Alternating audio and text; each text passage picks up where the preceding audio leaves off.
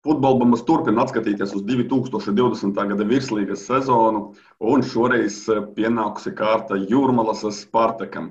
Īpaši jau man nav jāiepazīstina, jūs visi pasi, paši pazīstat šo cilvēku, bet tomēr Edgars Gauračs, futbola kluba Jūrmalas Spartaks ģenerāla direktors. Edgars piekrita ar mani sarunai svētku laikā, par ko viņam liels paldies. Sveiks, Edgars! Sveiks visiem! Sveiks, Edmunds! Edgars, kad sarunājām ar tevi šo, šo, šo interviju, teiksim, tā, tu neuzreiz varēji piekrist, jo bija arī ļoti aizņemts pēc sezonas beigām. Nu, tad arī pirmais jautājums, kas kluba ģenerāldirektoram jādara tieši neilgi pēc sezonas beigām, pirms svētku laikā, ņemot vērā, ka nu, ar citiem problēmu nebija. Citi patiešām izskatās atpūšas, izbauda atvaļinājumu un neko nedara, bet tu turpini strādāt. Nu, pirmkārt, jau novembra sākumā esam sākuši gatavoties nākamajai sezonai. Jā, protams, mēs nezinājām, kā turpinās čempionātu vai nē, bet bija mums jau skaidrs, ka būsim bez eiro kausiem. Jā, principā varēs, varējām arī vairāk koncentrēties uz nākamo sezonu. Protams, pēc čempionāta beigām nav tā, ka mūsu oficiālā darbinieki iet atvaļinājumā. Mums, diemžēl, tādu nav.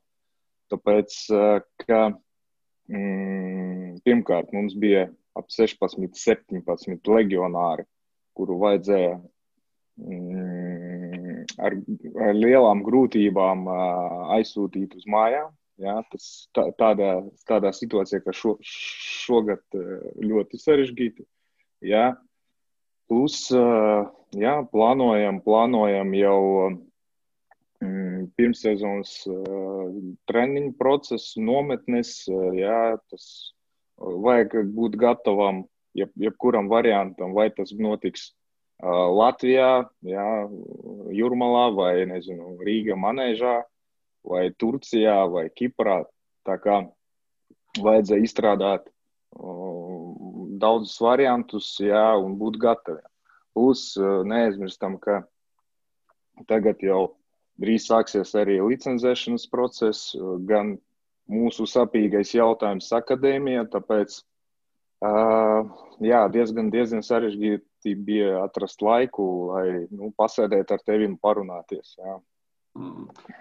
Ar visiem, ar visiem viesiem es sāku no sezonas sākuma, tad varbūt ja tu pats jau drusku ievirzīji par to, ka domājat par nākamo gadu. Uh, Nu, pirmais tāds varbūt par tiem aizsūtītiem mājās. Vai ir kādu spilgtu piemēru, uz, kuru, uz kuriem reģioniem, uz kurām valstīm ir grūtāk nogādāt futbolistu Covid pandēmijas laikā? Ir uz piemēra pamata, saskārāties tiešām ar nopietnām problēmām. Uh, nu, pats uh, sarežģītākais variants bija uz uh, Nikaragu, uz Malagu aizsūtīt uh, mūsu uzbrucēju uh, Smitu. Jā, diemžēl nebija, nebija reisu uz mājām, bet tomēr pas, pēc nedēļas mēs atradām vienu variantu, lai viņš varētu aizlidot uz Panamu. Tur viņam bija māsa, kur viņš tur pavadīja arī dažas dienas pēc tam, kad mēs jau atradām ceļus, kā tikt viņa mājās un arī nopirkam biļeti. Bet Bet eh, ļoti sarežģīts bija. Tā ļoti vajadzēja operatīvi, arī covid testi un, un, un tā tālāk. Un, vīzas, un principā es saku, ka nu, tāds sarežģīts bija ļoti. Ar pārējiem arī nebija viegli, jo nu, mums uh, nav tādi pieredzējušie mm, ārzemnieki, bet, nu, principā mēs tā no bāzes, kad, kad kā viņi izbrauc līdz lidostai, mēs visu kontrolējam, kad viņi iesēdās lidmašīnā vai viss kārtībā. Mēs sekojam no, no A līdz B punktam, līdz galam. Kā, nu, principā viss ok, bija, nebija tādas liels problēmas.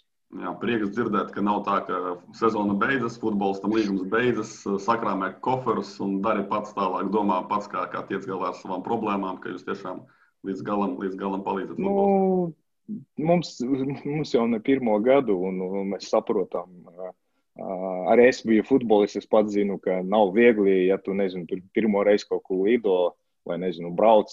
Nu, nav, nav viegli. Tāpēc no mūsu puses vienmēr ir atbalsts viņiem. Nu, kā, jā. mhm.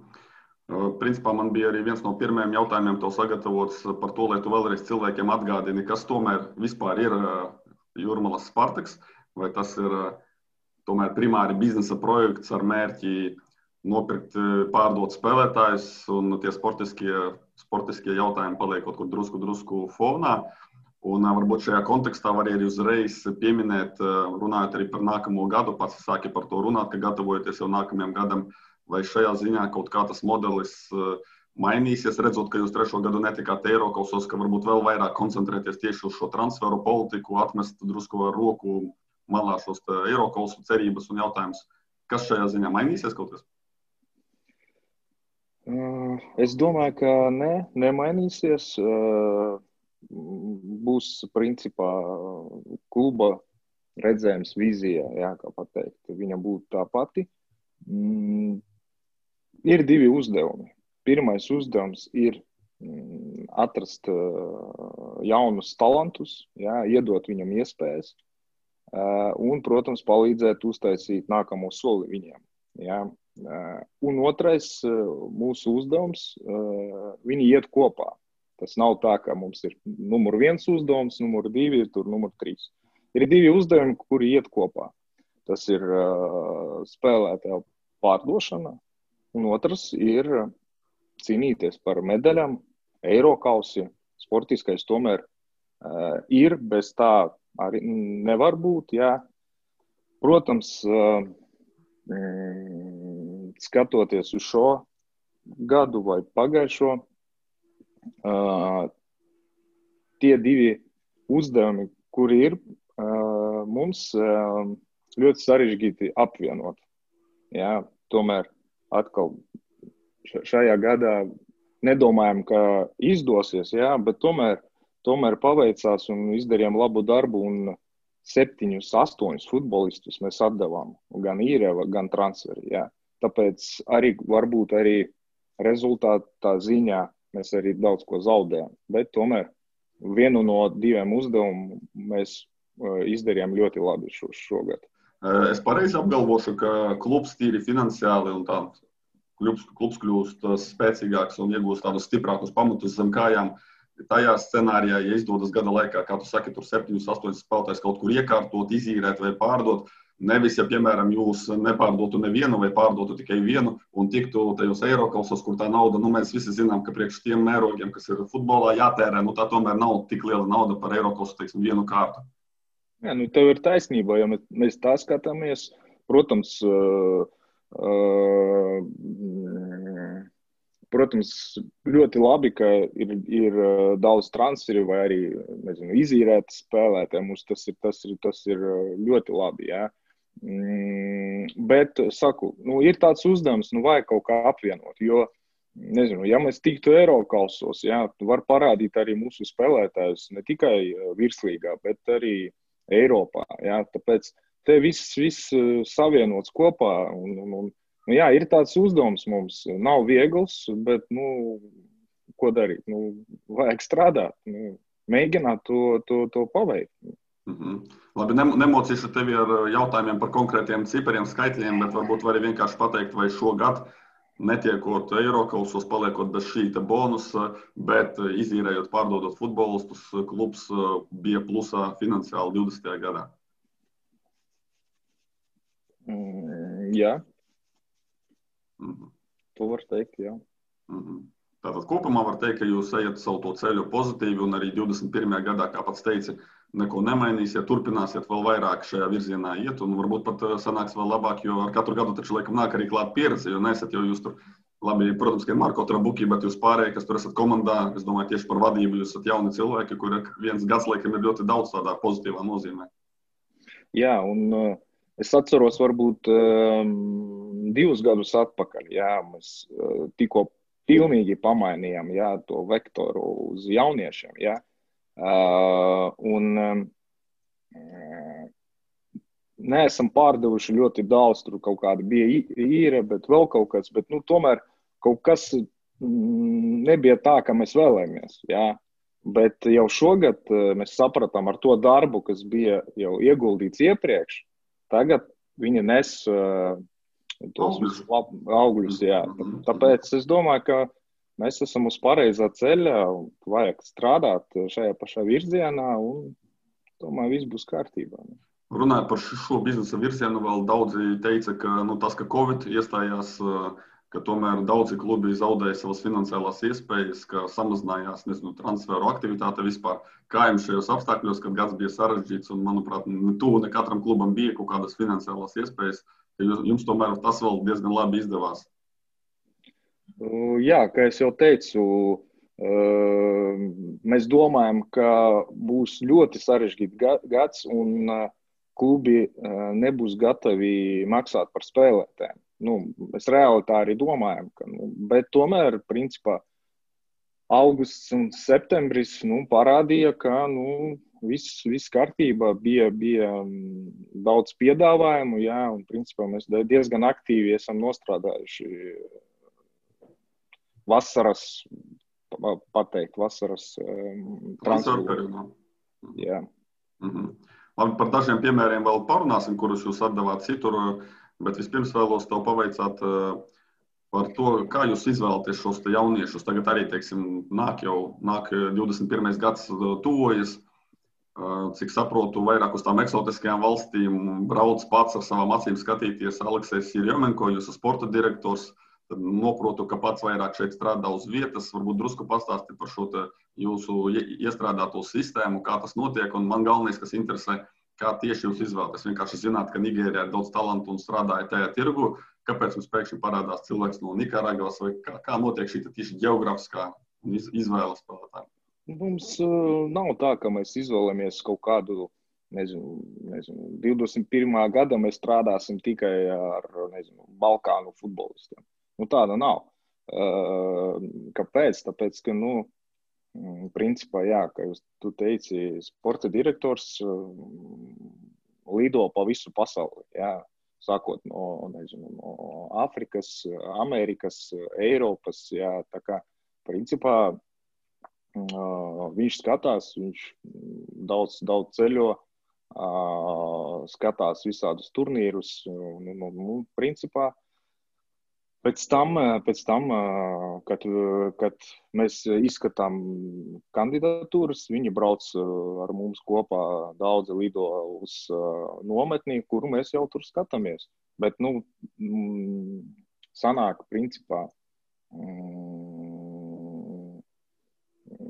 pa gadu, labi, šī gadu es varbūt man grūti pateikt, bija ļoti maz, bet, principā, mēs ap 80 spēlētājus vēl papildus skatījāmies.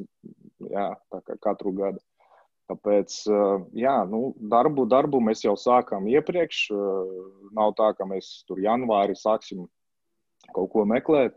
Darbs jau izdarīts 20. gadā, tā kā mums jau kaut kāds ir redzējums, kāda, kāda futbolisti būs. Nu, principā, nu, jā, ja paveiksies braukt uz Turciju, tā kā mēs tur vēl papildus atvedīsim un varēsim paskatīties. Jā. Starp citu, jā, varu ieteikt arī saviem klausītājiem, lai gan jau diezgan veca intervija, bet ar Aleksu Jeremenko Krievu valodā, Krievijas mēdījos bija ļoti interesanta intervija, kur viņš stāstīja par uh, saviem piedzīvojumiem, par visādiem neparastiem atgadījumiem, par Āfriku, par, par tā tālāk un tā joprojām. Uh, Vēl par šo tēmu pēdējais, nu, Aleksis Romanko, viņš vairāk, teiksim tā, tu teici 80 spēlētāji, tas nozīmē, ka nu, sākotnējā fāzē tomēr mēģina maksimāli daudz atrast uz to Turciju, paskatīties, lai treneriem un pārējiem ir izvēle, vai tomēr jau, jau pašā sākumā Aleksis ar savu aci skatās, nu, jā, šitas varētu būt, šitas nevarētu. Vai jūs teicat kaut kādiem aģentiem, kā notiek tā sākotnējā milzīgā atlase? Nu, principā, principā Tagad, tagad mēs šī gada mēs nostrādājam, un principā ir kaut kāds grupā spēlētājiem no, nezinu, no 20 vēl papildus spēlētājiem, ko mēs gribam, ko mums jau patīk, bet nu, gribam izskatīt viņus. Jā. Jā, ja brauksim uz nometni, tur mēs satiksimies un, un pēc tam izvēlēsimies kopā, runāsim, būs sapulces, kur mēs uh, runājām ar sporta direktoru, treneri, ar mani, ar prezidentu, kur mēs izskatām, izskatām uz tādu kā uz mūsu sapulces. Jā. Tā kā tas iet runa par visiem. Tas ir iet par, par latviešiem par, un ārzemniekiem. Tā, mēs principā kopīgi, kopīgi to runājam, jo daudzus gadus uh, mūsu vadība ir te, principā, un arī sporta direktors, tā kā viņš arī ļoti labi pazīst arī Latviju. Mhm. Ok, Edgars, par biznesu parunājām, tagad par futbolu parunāsim beidzot pēc, pēc gandrīz 20 minūtēm. Uh, sezonas sākums uh, sākāt ļoti spilgti. Pirmajā spēlē pret Mērtu atspēlējāties Belakoviča divi soda sitieni, bet vairāk gribētos par to otro spēli parunāt, kad jūs uzvarējāt čempionus Rīgā, kurus vadīja Kononovs, Maskavas Spartak bijušais treneris. Tas sanāca, ka Jurmalas Spartak uzveica Maskavas Spartak trenera komandu. Uh, Eh, kādas bija emocijas, kādas bija atsauksmes. Eh, jo nu, Krievijā tur arī par to daudz, daudz runāja. Bija, bija, interesanti, bija interesanti.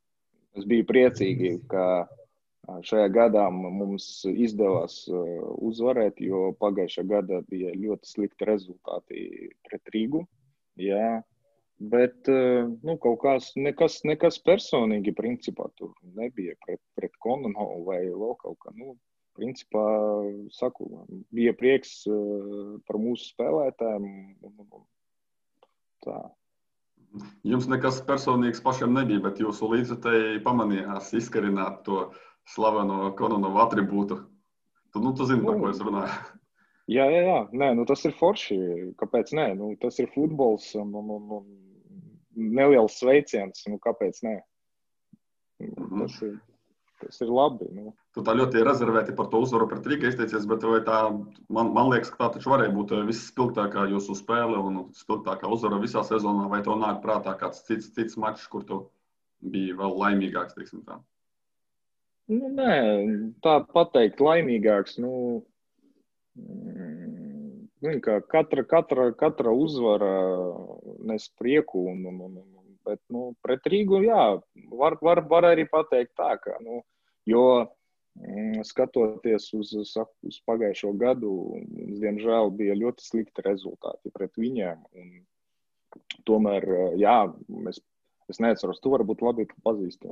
Esam vienīgie, kas atņēmām punktus, uzvarējām vai kā tur. Nu, ar festivālu vienu spēli līdz tai pandēmijai sezonas vidū. Bet jūs, principā... À, nu, tieši tā, ats... jā, pareizi, pareizi. Nu, jā, tieši tā. Nē, nu, saku, nu, principā, jā. -huh. uh, galvenais mans vispār sarunas tāds atslēgas jautājums. Kāpēc jums izdevās tik laba sezonas pirmā puse un neizdevās sezonas beigas? Tas vēl jo, nu, teiksim tā, dīvaināk šķiet, ņemot vērā, ka gados jaunā komanda un parasti jau uz gada beigām komanda progresē. Ok, tu minēji to ļoti svarīgo aspektu, ka daļa no spēlētājiem jūs atdevāt tālāk, lai nopelnītu. Tas arī saprotams. Ir. Bet es neticu, ka tas, ka tas bija vienīgais iemesls. Un pirms tu atbildi, var vienkārši ātri statistiku pateikt, ka pirmajās 17 virslīgas spēlēs šogad jums bija tikai 4 zaudējumi. Pats zini, ka bijāt tabulā augšdaļā.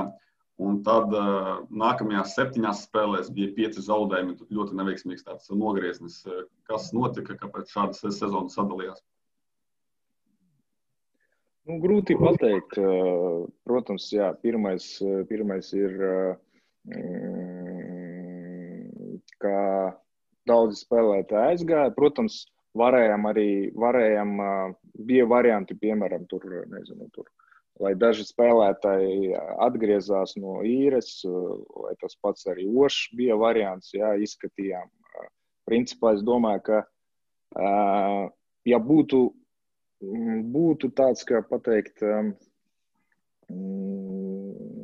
ja mēs saprastu, ka mēs varam tur cīnīties par, par, par medaļām, es domāju, ka un ne, aizmirstam par kaut kādiem transferiem ir Es domāju, ka mēs varētu tikt tur, jā, tur, nezinu, atgriežot dažus mūsu spēlētājus vai, nezinu, nepārdot. Es domāju, ka varētu to, to izdarīt. Bet tomēr pirmais, uz ko mēs likām akcentu, tomēr uz, uz uh, transferiem. Kas saistīts ar sportisko, um, teikšu tā, ka um, ir jauna komanda, jā, un um, nav viegli, kā tie jaunieši var turēt savu līmenī. Ja? Diemžēl spēles no spēles nu, sanāk, ka viņi nevar turēt ja, šo līmeni. Sanāk, sanāk ir, ir kaut kādi pozitīvi spēles, pēc tam negatīvi atkal. Nu, tā, tā kā, kā jauniešiem viņi nevar, kā piemēram, nezinu, piemērs RFS vai Rīgā, tie, kas ir pieredzējuši spēlētāji, viņi, ja kā sāk, viņam ir savs kaut kāds limits, jā, viņi nav jau augstāk un arī nekrīt zemāk, viņi tur to, bet ar jauniešiem vienmēr tā. Plus arī kluba filozofija, ka Paldies, ka tā, tādā grūtā čempionātā arī bija piecas maiņas, ko mēs principā maksimāli izmantojam. Tas arī pilnīgi maina ainu otrajā puslaikā, jā, kad tu maini puskomandu. Tāpēc nu, daudz, daudz tādas varbūt arī kļūda bija, ka nebija fiziskas sagatavotības treneri, jā, ko principā nu, treneris, tre, treneru štābs domāja, ka viņi paši pavilks to. Jā. Nu, daudz, tā, daudz tādas nianses. Nu. Citos klubos, kuriem ir lieli, lieli mērķi, ja sākas neveiksmes, tad sākas kaut kādas tur panikas, izreikināšanās, spēlētāju atlaišanas, visas šie, šie, šīs lietas, treneru nomaiņas. Var sacīt, ka jūsu klubs ir šajā ziņā atšķiras un ir tāds kā gandrīz vai kā nu, ģimenes nu, gribas atkal teikt, biznesa, ģimenes biznesa, ņemot vērā, ka mēs jau te runājam par Alekseju Riemanku, kurš ir sporta direktors, bet, lai mūsu skatītāji nejauc, ir arī galvenais treneris, viņa tētis arī Aleksejs Riemanko. Tāpat arī komandā bija futbolists Sergejs Jeremenko. Bet ne tikai tāpēc, ka ir ģimenes locekļi, bet kopumā, ka jūs strādājāt mierīgi savā virzienā un domājāt par šiem transferiem. Nebija tāda, ka pēc šiem zaudējumiem jūs tur nezinu, sākat strīdēties savā starpā, ka būtu kaut kāda neapmierinātība, konflikti. Nē, vispār vispār nebija nekādus konfliktus. Mēs redzējām, ka ir darīts diezgan liels darbs, ko treneru štābs dara. Mēs redzam, ka ir spēlētāji, kā var progresēt katru dienu. Jā, es arī piedalos katrā treniņā. Nu, ne tā kā futbolists, bet skatos, principā bija labs, labs izdarīts darbs. Plus to mm, spēles stilu, ko ir iedevis uh, Aleksējs Jeremenko. Jā, tas bija fantastiski. Ar prieku skatījos katru spēli. Jā, tāpēc nu, nebija, nebija nekādus konfliktus. Mēs domājam, ka viss pareizi darām. Es saku, ka nu, būsim realisti, jā, ka nu, atkal uh, augusts, uh, tur nezinu, septembris atkal bija kaut kādas izmaiņas, bet tīri sportiskā, jā, nu, kaut kādas tur, uh, protams, bija sarežģīts gads tās, jā, bet nu, mēs nevienam neesam atlaiduši sakarā ar, tur, ar Covid, ar vēl kaut ko. Mēs nu, turamies, turamies, turamies kopā. Mm -hmm.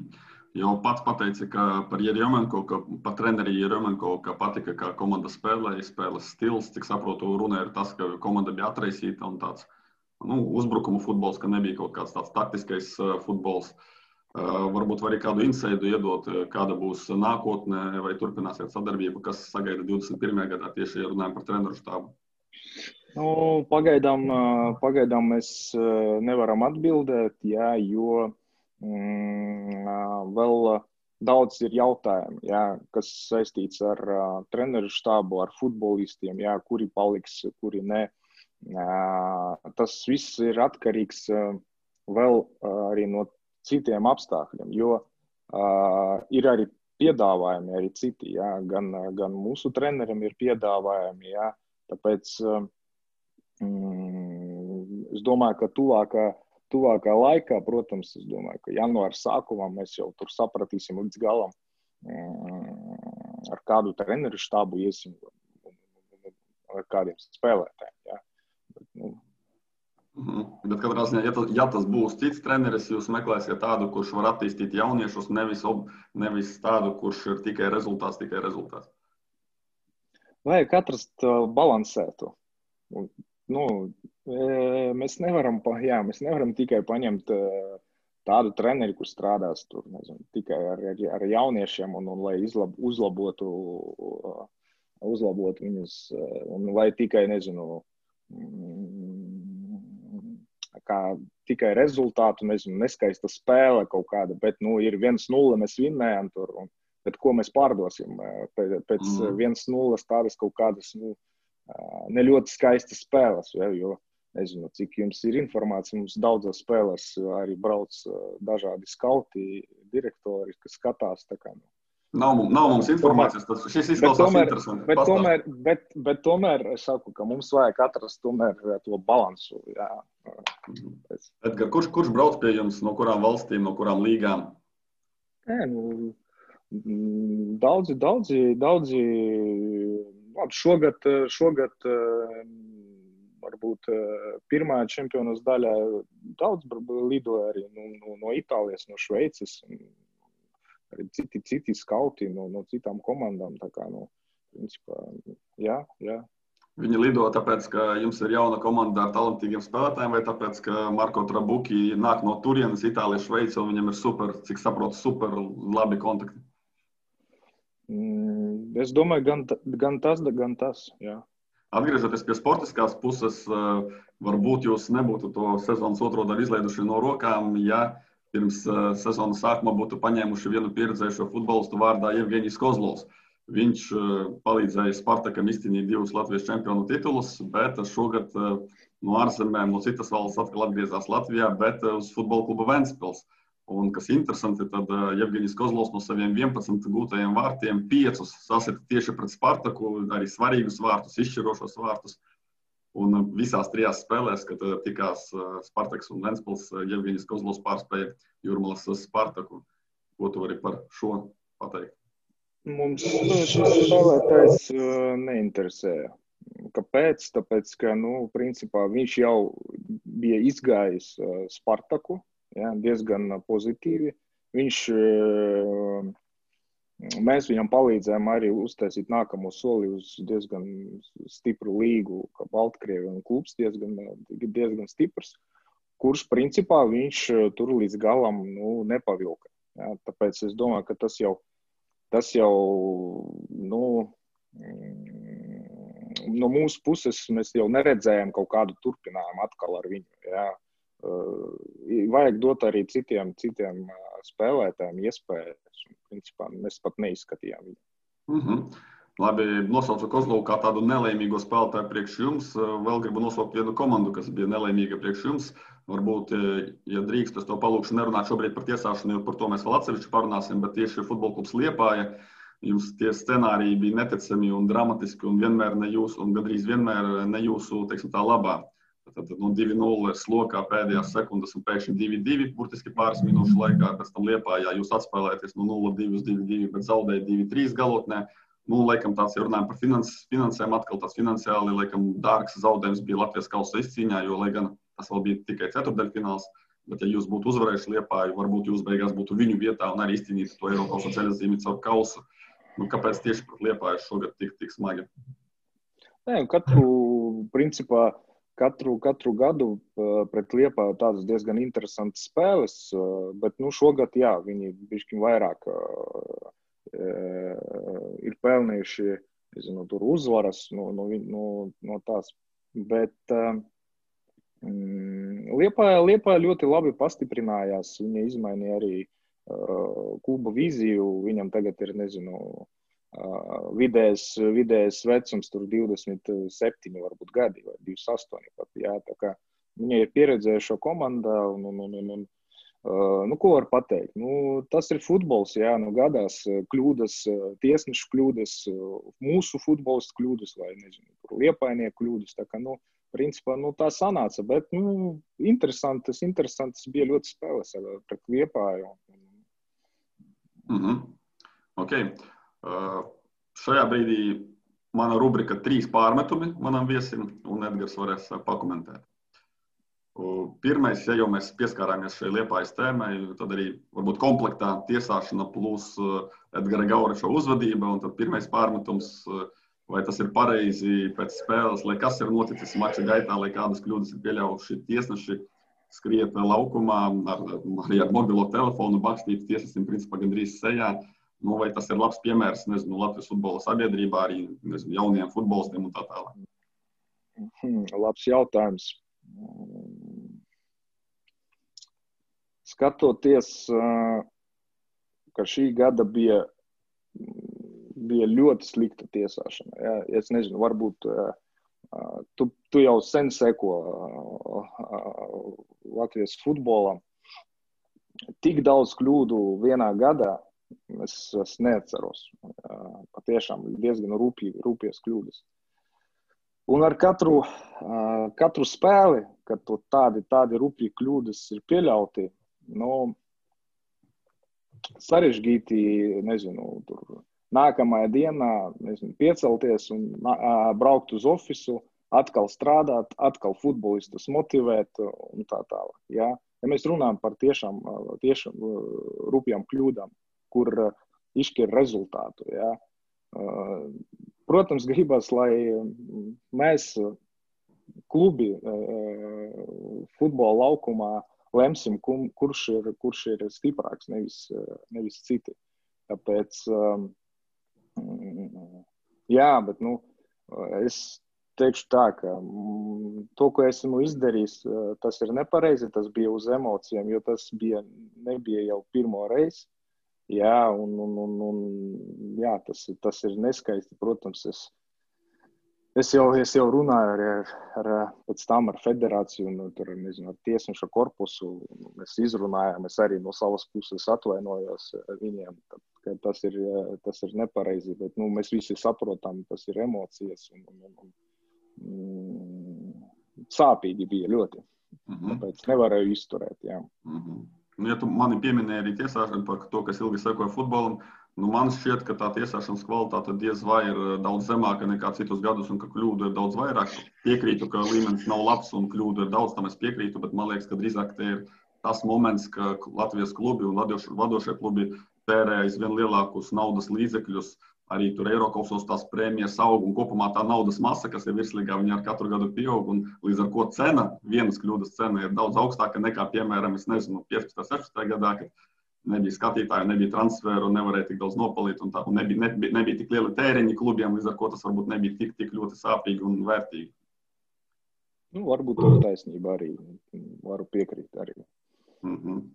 Labi, otra lieta, jau mēs daudz ar tevi runājām par Jurmalas Spartaka kopējo stratēģiju strādāt jauniešu virzienā, un tas izklausās principā arī simpātiski, bet pārmetums skanēs šādi. Kāpēc kāpēc ir tomēr tik maz Latvijas jauno talantu, jo gribētos, lai tomēr Jurmāls Spartaks dotu pienesumu arī Latvijas uh, futbolam. Es zinu, uzreiz uh, mēģināšu uzminēt, ko tu teiksi, ka ārzemēs tā izvēle ir daudz plašāka un ka varbūt Latvijā nav tik liels uh, lokus, no kā izvēlēties, bet es arī nepiekritīšu, ka nav, nav to spēlētāju jauno. Un, ja paskatāmies uz Jurmālas Spartaka statistiku pēc spēles laika, tad nu, lielākais spēles laiks no latviešiem bija Naurim Bulvītam, kurš ir pieredzējušies spēlētājs. Dāvis Sošs, 26 gadi, vārdsargam varbūt nav arī tik daudz un iekļuva šogad Latvijas izlasē, bet nu, arī vairāk no malas izskatās mums žurnālistiem, ka tas ir, lai aizpildītu Latvijas spēlētāju kvotu. Nu, tāpat Nikita Bērnfels, par kuru Latvijas izlases kontekstā neviens nerunā, Jevgeņis Nierugols vārdsargs. Un no jauniešiem, principā, tā, tā, kurš kaut cik spēlēja, nu, tie bija uh, Raivis Skrebels, 21 gads un uh, Un Klaus Kramens, 20 gadi, kur, par kuriem arī izsakās bieži vien ļoti pozitīvi, bet kuru spēles laiks tomēr nu, nebija tik liels, kā gribētos. Kur ir Latvijas futbola patriotisms, kur ir Latvijas jaunieši un viņu spēles laiks? Uh, tev, tev, tev bišķi nav taisnības, uh, uh, tavs komentārs. Kāpēc? Tāpēc, ka mm, mēs ne tikai, ne tikai skatāmies, ka, nu, nezinu, kā tu teici, ārzemnieki tur, nezinu, lētāki, vēl kaut ko, nezinu, nu, tas, tas, tas nav tā. Protams, mēs strādājam pie, pie arī latviešu spēlētājiem. Ja? Diemžēl varbūt tas ir pagaidām viens piemērs. Tas ir Alpēns, jā, kurš patiešām izgāja pret Liepāju, nospēlēja gandrīz visu spēli. 16 gadi, tiem, kas nezina, 16 gadi. Jā, jā. Bet viņš, tie, tie, viņš tiešām ne tikai tā, kā mūsu tur, nezinu, kluba filozofija ir jaunieši, un viņš, tāpēc, ka viņam 16, viņš tagad tur, nezinu, izgāja laukumā. Viņš pierādīja, ka viņš var šodien spēlēt. Uh, tas pats arī Kramens. Varbūt uh, sezonas sākumā nu, viņš nebija gatavs vēl, bet arī ar diezgan ilgu darbu. Mm, pēdējās tur četras spēles, varbūt nezinu, mēs neielaidām nevienus vārtus kopā ar, kad viņš spēlēja. Tāpēc arī uh, vajag dot laiku. Mēs, protams, diezgan lielu darbu strādājam ar, um, ar latviešiem. Jā, mums ir, ir spēlētāji, un vēl jūs redzēsiet, ka nākamā sezona vēl būs jaunieši. Jā, bet tomēr um, mm, daudziem no viņiem vajag bišķiņu vairāk laika. Jā. Lai viņi varētu, nezinu, tur um, iziet virslīgā un nu, bišķiņu um, būt tajā, tajā, tajā līmenī. Jā. Tāpēc mēs strād, strādājām, jā, un Latvijā ir, ir, um, ir spēlētāji 16, 17 gadīgie, talantīgie. Nav viņu ļoti daudz, bet viņi ir. Jā, un mēs arī sekojam viņiem. Jā, un, un, un cerēsim, saku, ka nākamā sezona uh, viņus būs vairāk mums. Jā. Tā kā tā. Mm -hmm. Šajā interviju sērijā Daugo, atkal jāatsaucas uz Daugopils cilvēku Nauri Matskeviču. Viņš teiks, ka Skrebels ir potenciāli ļoti spēcīgs futbolists, kuram obligāti nākotnē jāsasniedz kaut kas liels un jāspēlē ārzemēs un tā tālāk. Spartakā viņš tik daudz tomēr nespēlēja. Kas notiek ar viņu? Vai, vai tu redzi tikpat augstu un lielu potenciālu, kā Nauris redz? Mm, es teikšu tā, ka um, Daugopils un Spartaks ir divi dažādi komandas. Ja? Un to, ko viņš rādīja Daugopilī, ja? protams, mēs gribētu, lai viņš arī varētu rādīt te. Bet ir konkurence, jā, ir cita komanda, ir varbūt spēlētāji, bišķiņ citā līmenī. Un, un, un, un mēs, protams, ceram ļoti uz viņu, jā, dosim, dosim viņam iespējas, jā, bet viss atkarīgs, atkarīgs no viņa. Protams, tādā pozīcijā, kur, kur Raivis spēlē, bija Abdullahi. Nu, viņš ir Viņš ir šodien viņš ir krietni stiprāks par viņu, bet tomēr, saku, nu, Raivis arī, kad devam iespējas, nezinu, tur nekādas pretenzijas, uh, gāja laukumā, cīnījās un rādīja, ko spēj. Bet, nu, saku, tur te, te ir konkurence, jā, un, un, un, un viss atkarīgs no viņa. Jā. Bet mēs dosim visas, visas iespējas katram. Mm -hmm. Arī pagājušajā gadā pie jums bija arī Zalaks. Nu, varbūt par viņu nerunā, bet eh, vai vēl ņemsiet vispār no Daugavpils futbolustus, ja neiet tik viegli ar šo konkurenci? Nu, kāpēc nē? Mēs vienalga tas ir Daugavpils reizeknē. Ja, ja, ja, ir, ja, ir kaut kādi talantīgi spēlētāji, mēs, mēs esam ļoti atvērti un gatavi, gatavi strādāt pie, pie, pie šiem jautājumiem. Mm -hmm. Sarunas sākumā minēja, ka ir jums zināmas problēmas ar akadēmiju, kas arī svarīgs posms licencēšanas procesā. Varbūt ne arī nelielu, nelielu tādu īsu ieskatu, kāda ir kluba stratēģija nākotnē, šobrīd, kāda ir situācija. Uh, nu, pirmkārt, uh, tie sadarbības, kas bija iepriekš, uh, jā, nedomāju gan, ka tas ir ļoti labi priekš Latvijas futbolam, jā, bet uh, varu pateikt tā, ka ir um, šogad, šogad uh, mēs vienojamies ar uh, Jurmalas domu, ar futbola skolu Jurmalas. Un, principā, mēs esam gatavi parakstīt sadarbības līgumu ilgtermiņā uz trim gadiem ir, eh, ir plāns eh, jā, attīstības. Principā no, no nākamā gada es domāju, ka tas būs diezgan labas ziņas. Es domāju, priekš visiem, jā, ka Jurmālas Spartakam būs uh, sadarbība ar Jurmālas futbola skolu. Jā, un principā, principā tāds diezgan ilgtermiņa attīstības plāns un, kopēja vīzija. Jā, nu, tagad es domāju, ka nu, visi būs apmierināti. Ja? Nevis ar kaut kādu nezinu, sadarbību ar nezinu, citām pilsētas vai citas akadēmijas. Mm -hmm. Un no, noslēdzot pārmetumu sēriju, divi bija, tas šobrīd trešais. Par sportisko pusi viens jautājums. 1. novembra spēlēm savā laukumā par Tukums 2000. Tukums un Meta spraigi cīnās par to, lai nepaliktu pēdējā vietā un neizkristu no virslīgas. Uh, Un es šeit kā piemēru varu minēt RFS. RFS ar savu lielo budžetu, ar savu lielo spēku. Nu, viņi, kad spēlē, piemēram, ar Daugopili vai ar Tukumu, ar šīm vājām komandām, viņi tik un tā neļauj spēlēt pretinieku komandās saviem izīrētajiem spēlētājiem. Jūs atļāvāt to darīt, tad Tukums uzreiz bija pavisam cita komanda.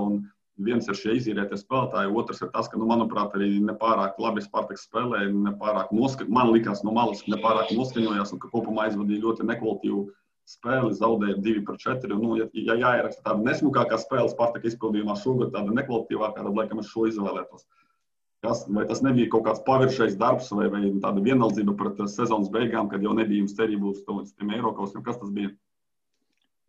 Te, te, teikšu, teikšu tā, ka, mm, protams, mēs jau zinājām, ka uh, tikt Eiropausos nav iespējas vispār. Jā, nu, nekādīgi. Uh, jā, jā, jūs zināt, mums ļoti daudz ir izvirēti spēlētāji. Un ir ļoti labi, ka nezinu, katrā sestdienas vai svētdienas dienā mūsu spēlētāji visur spēlē. Un cik vairāk tie spēlētāji spēlē, tik labi ir Spartakam. Ja padomā citādāk, ja Spartaks, kurš ir izierējuši trīs spēlētājus tukumam, un kuram nav nekādas izredzes, un vēl baidīsies pret tukumu, kā viņi spēlēs mūsēji spēlētāji, nu, tad es nezinu, ku, nu, par ko iet runa. Tukums, tukums pēdējā vieta, un mēs vēl baidīsimies to spēlētājs, kuri, manuprāt, nevarēja palīdzēt mums šogad, un mēs atdevām īrē viņus. Mēs tagad baidīsimies, kā, kā mēs nezinu, nevaram vinnēt viņus. Tāpēc eh, tas ir viens. Un otrs, eh, kāpēc švaka spēle? Nu, es eh, nemaldos, atceros trenera, trenera interviju. Viņš ļoti pareizi pateica. Viņš um, uztaisīja daudz kļūdas ar maiņām, ja, kur, kur mēs zaudējām uh, otro puslaiku, kas, kas bija, varbūt tas jau nebija ne pirmo reizi, uh, bet uh, tā, tādi, tādi gadījumi jau bija. Es saku, mēs izmantojam vienmēr piecas maiņas, jā, lai parādītu visus, lai iedotu visam, visiem iespējas. Jā, tāpēc, tāpēc es, es neredzu nu, kaut kādu, mēs nevaram domāt nezinu, par metu šajā gadījumā, vai nu, atvainojos. Jā. Mēs varam domāt tikai par Spartaku, par saviem spēlētājiem.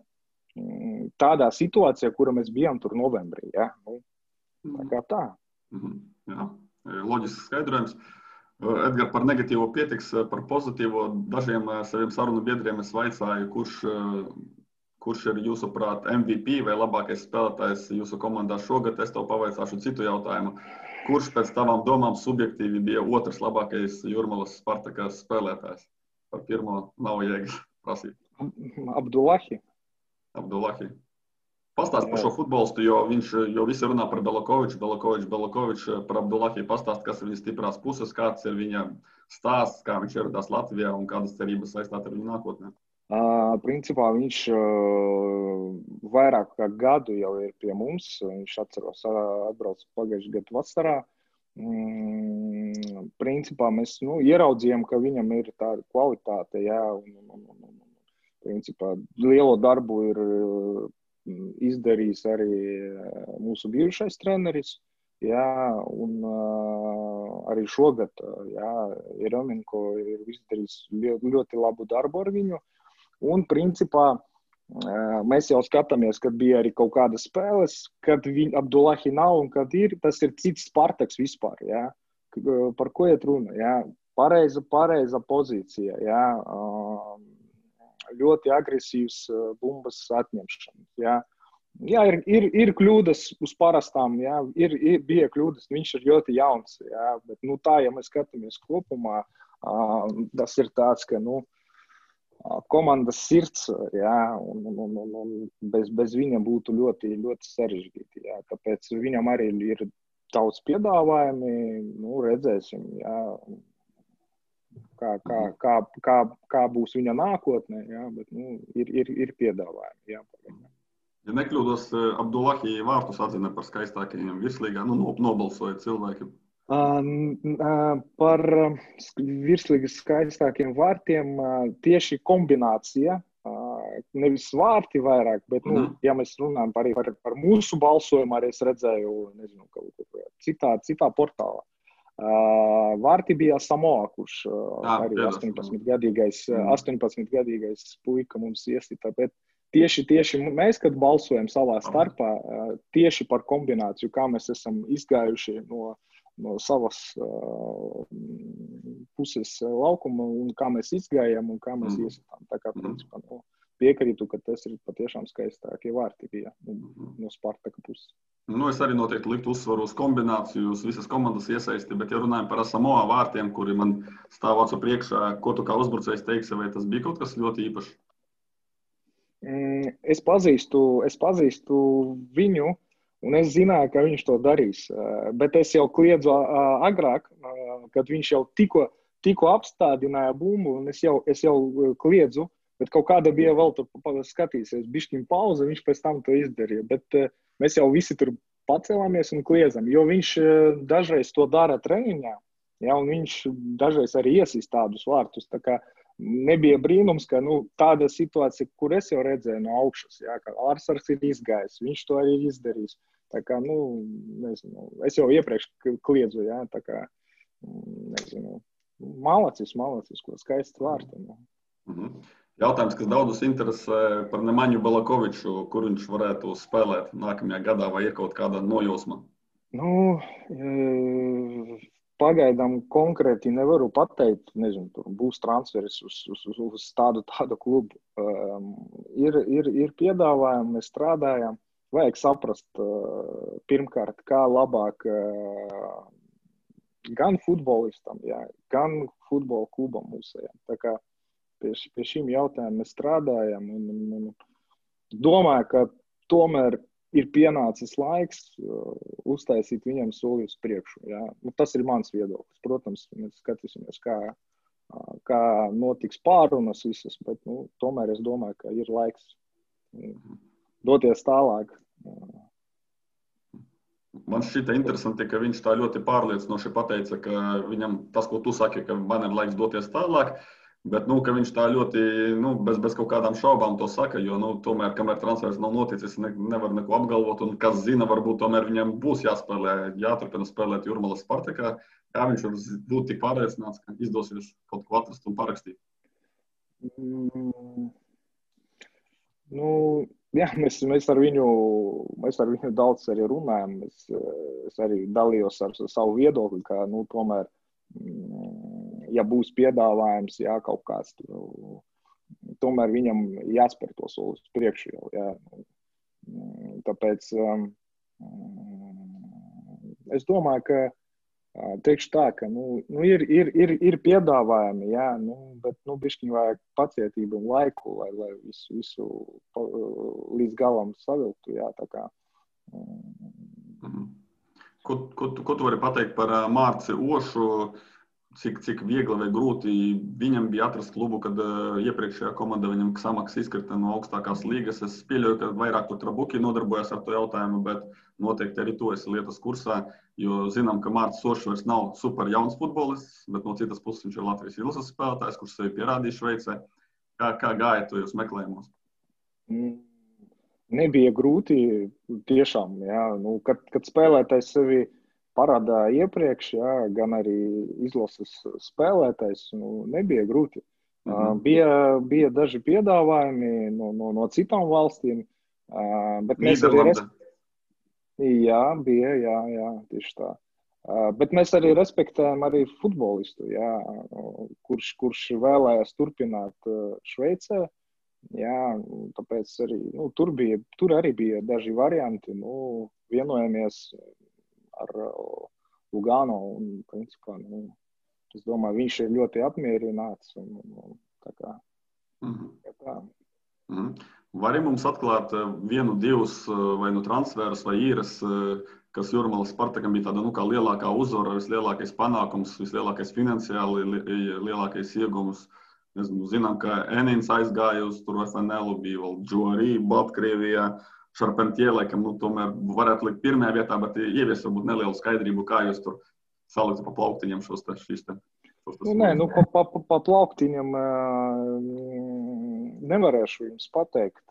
Jā, protams, tāds, ka nu, ļoti spilgts piemērs tas ir Šapetie, kurš atkal, kā nezinu, 19. gada mēs vēl cīnījāmies, nu, bija iespējas kaut kādus tikt Eiropausos, bet tika atdots par brīvu uh, C līgā Velino.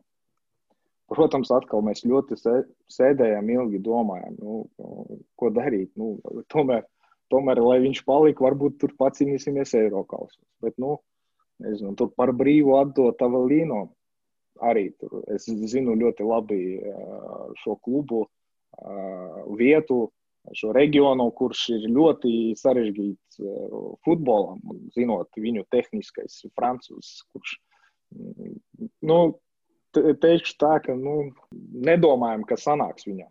Nu, tie, tie, patiešām, jā. bet mēs riskējām, ļoti riskējām. Tomēr bija kaut kāda vīzija par viņu, riskējām. Un, uh, Un galu galā tas arī sanāca. Viņš eh, nezinu, septiņus, astoņus vārtus ir iesitis. Diemžēl bija krustiņas saites saist, saist, plīsums, bet tomēr, tomēr vasarā, vasarā tika, tika pārdots. Jā, kā, nu, tas ir diezgan spilgts piemērs, ka vajag riskēt. Jā, tomēr un, un, un, un, principā, mēs patiešām esam priecīgi par viņu un, un, un, un, un par klubu, par tādu transferu.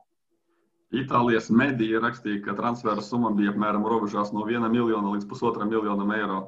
Ir tuvu patiesībai? Bez komentāriem. Okay. Klausies, vēl viens uh, interesants spēlētājs jūsu komandā. Šeit vairāk ne par transferiem, bet par sportisko pusi. Dros, Moldovas, nu jau var teikt, ir izlases spēlētājs. Uh, nu, paskatoties uz viņa spēļu statistiku, tad eh, jābrīnās, kā viņš šajā pandēmijas laikā visur visu pagoja. Viņš gan Spartakā sakrāja spēles, viņš gan ar lielo izlasi pret Krieviju, pret pārbaudas spēlē iznāca uz maiņu. Viņš izspēlējās ļoti daudz ar Moldovas U21 izlasi kvalifikācijā, tajā skaitā spēlēja pret spēcīgo Vācijas U21 izlasi. Kā viņš visu paguva un eh, cik vērtīgs, aktīvs viņš ir jūsu klubam šobrīd? Tas ir patiešām labs pastiprinājums. Jā. Viņš varēja spēlēt ne tikai vienā pozīcijā, bet tomēr palīdzēt dažās pozīcijās. Jā, mēs ļoti esam apmierināti. Un, un, un es domāju, ka viņš arī domāju, viens no vairākiem mūsu spēlētājiem, kurš domāju, arī varēs pamainīt drīzumā kaut kādu citu čempionātu, bišķiņu stiprāku. Jā, jā nu, principā bija paveikts diezgan liels darbs, lai viņš varētu normālos apstākļos aizlidot uz izlasi, atbraukt atpakaļ. Tur viss, viss bija organizēts gan no izlases puses, gan no mūsu puses. Jā. Un, un, un, principā, nu, nē, nu, tas, ir, tas ir normāli. Nu, šajā gadā, un tāpat nebija tik daudz, tik, daudz spēles, jā, bet nu, grafiks bija diezgan uh, uh, grūts, bet nu, tomēr nebija tik daudz spēles. Nu, ne tā, ka tur citi pa 65 spēlēm spēlē. Mm -hmm. Uh, pieļauju, ka drosas lidojuma izdevumus sec jau Futbola federācijā Moldovas, bet vispār kopumā mūsu sarunas gaitā mēs ļoti daudz runājam par lidojumiem, lidošanām, pārvietošanos. Uh, Būtu interesanti zināt, es neprasu tev konkrētus skaitļus, bet uh, cik daudz vispār no budžeta sastāvda tieši avio biļetes. Man liekas, tā arī jūsu klubam, nu, salīdzinoši ar citiem virslīgas klubiem, jūs laikam tur kaut kur kosmosā esat.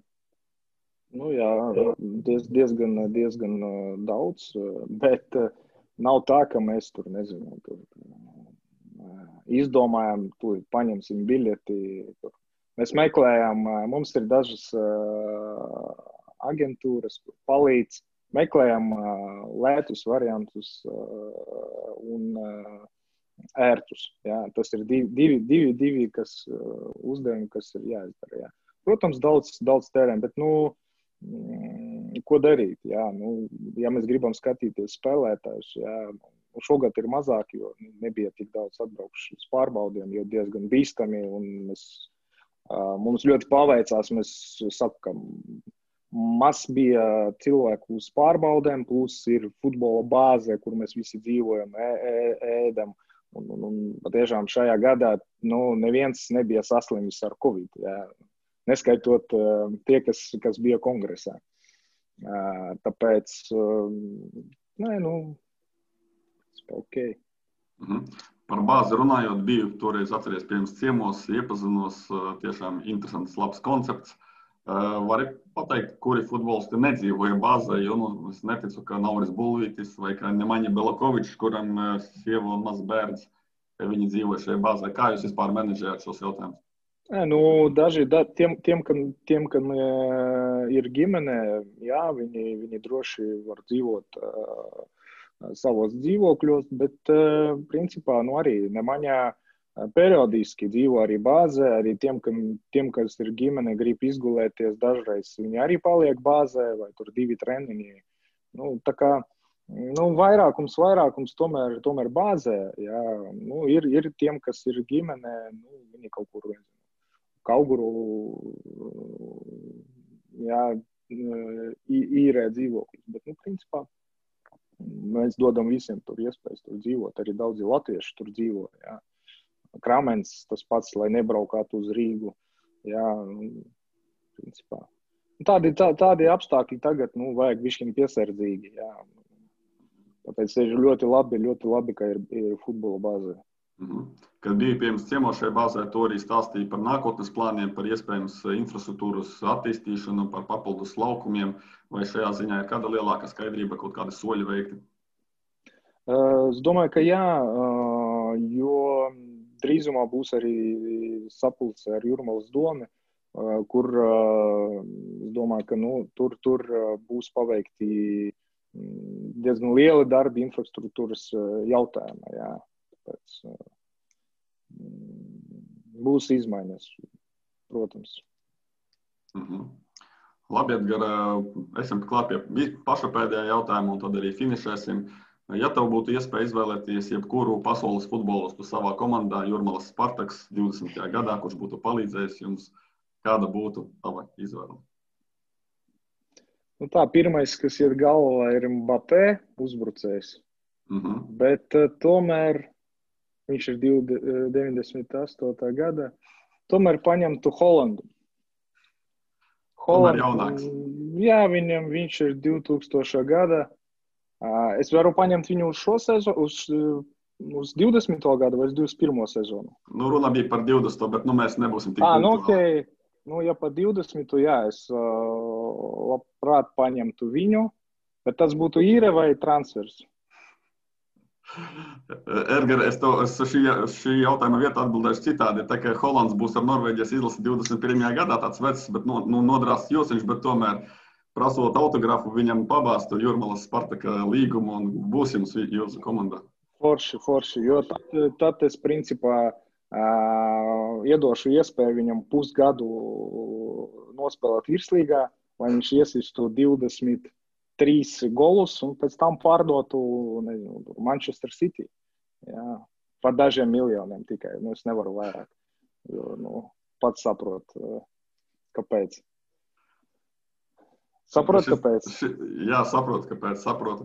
Edgars, šis bija ļoti labs, ka pat uz šo jautājumu atbildot, tu nevis izvēlējies no visiem spēlētājiem visspēcīgāko futbolistu, bet tu domā joprojām par biznesu, kuru, kuru var labāk nopelnīt, kurš ir perspektīvāks, kurš ir jaunāks, kurš atbilst jūsu, jūsu modelim. Nu, es domāju, ka jā, tieši, tieši, tieši, tieši, tāds, tieši tāds arī būtu noderējis mums. Jā, mums tieši uzbrucējs, jā, kurš, kurš, kurš var iesist arī vārtus, jauns. Jā, un, un, un, protams, saku, nu, tas, tas, tas spēlētājs, kurš nu, domāju, ka, uh, mūsu sistēmā iedarētos. Labi.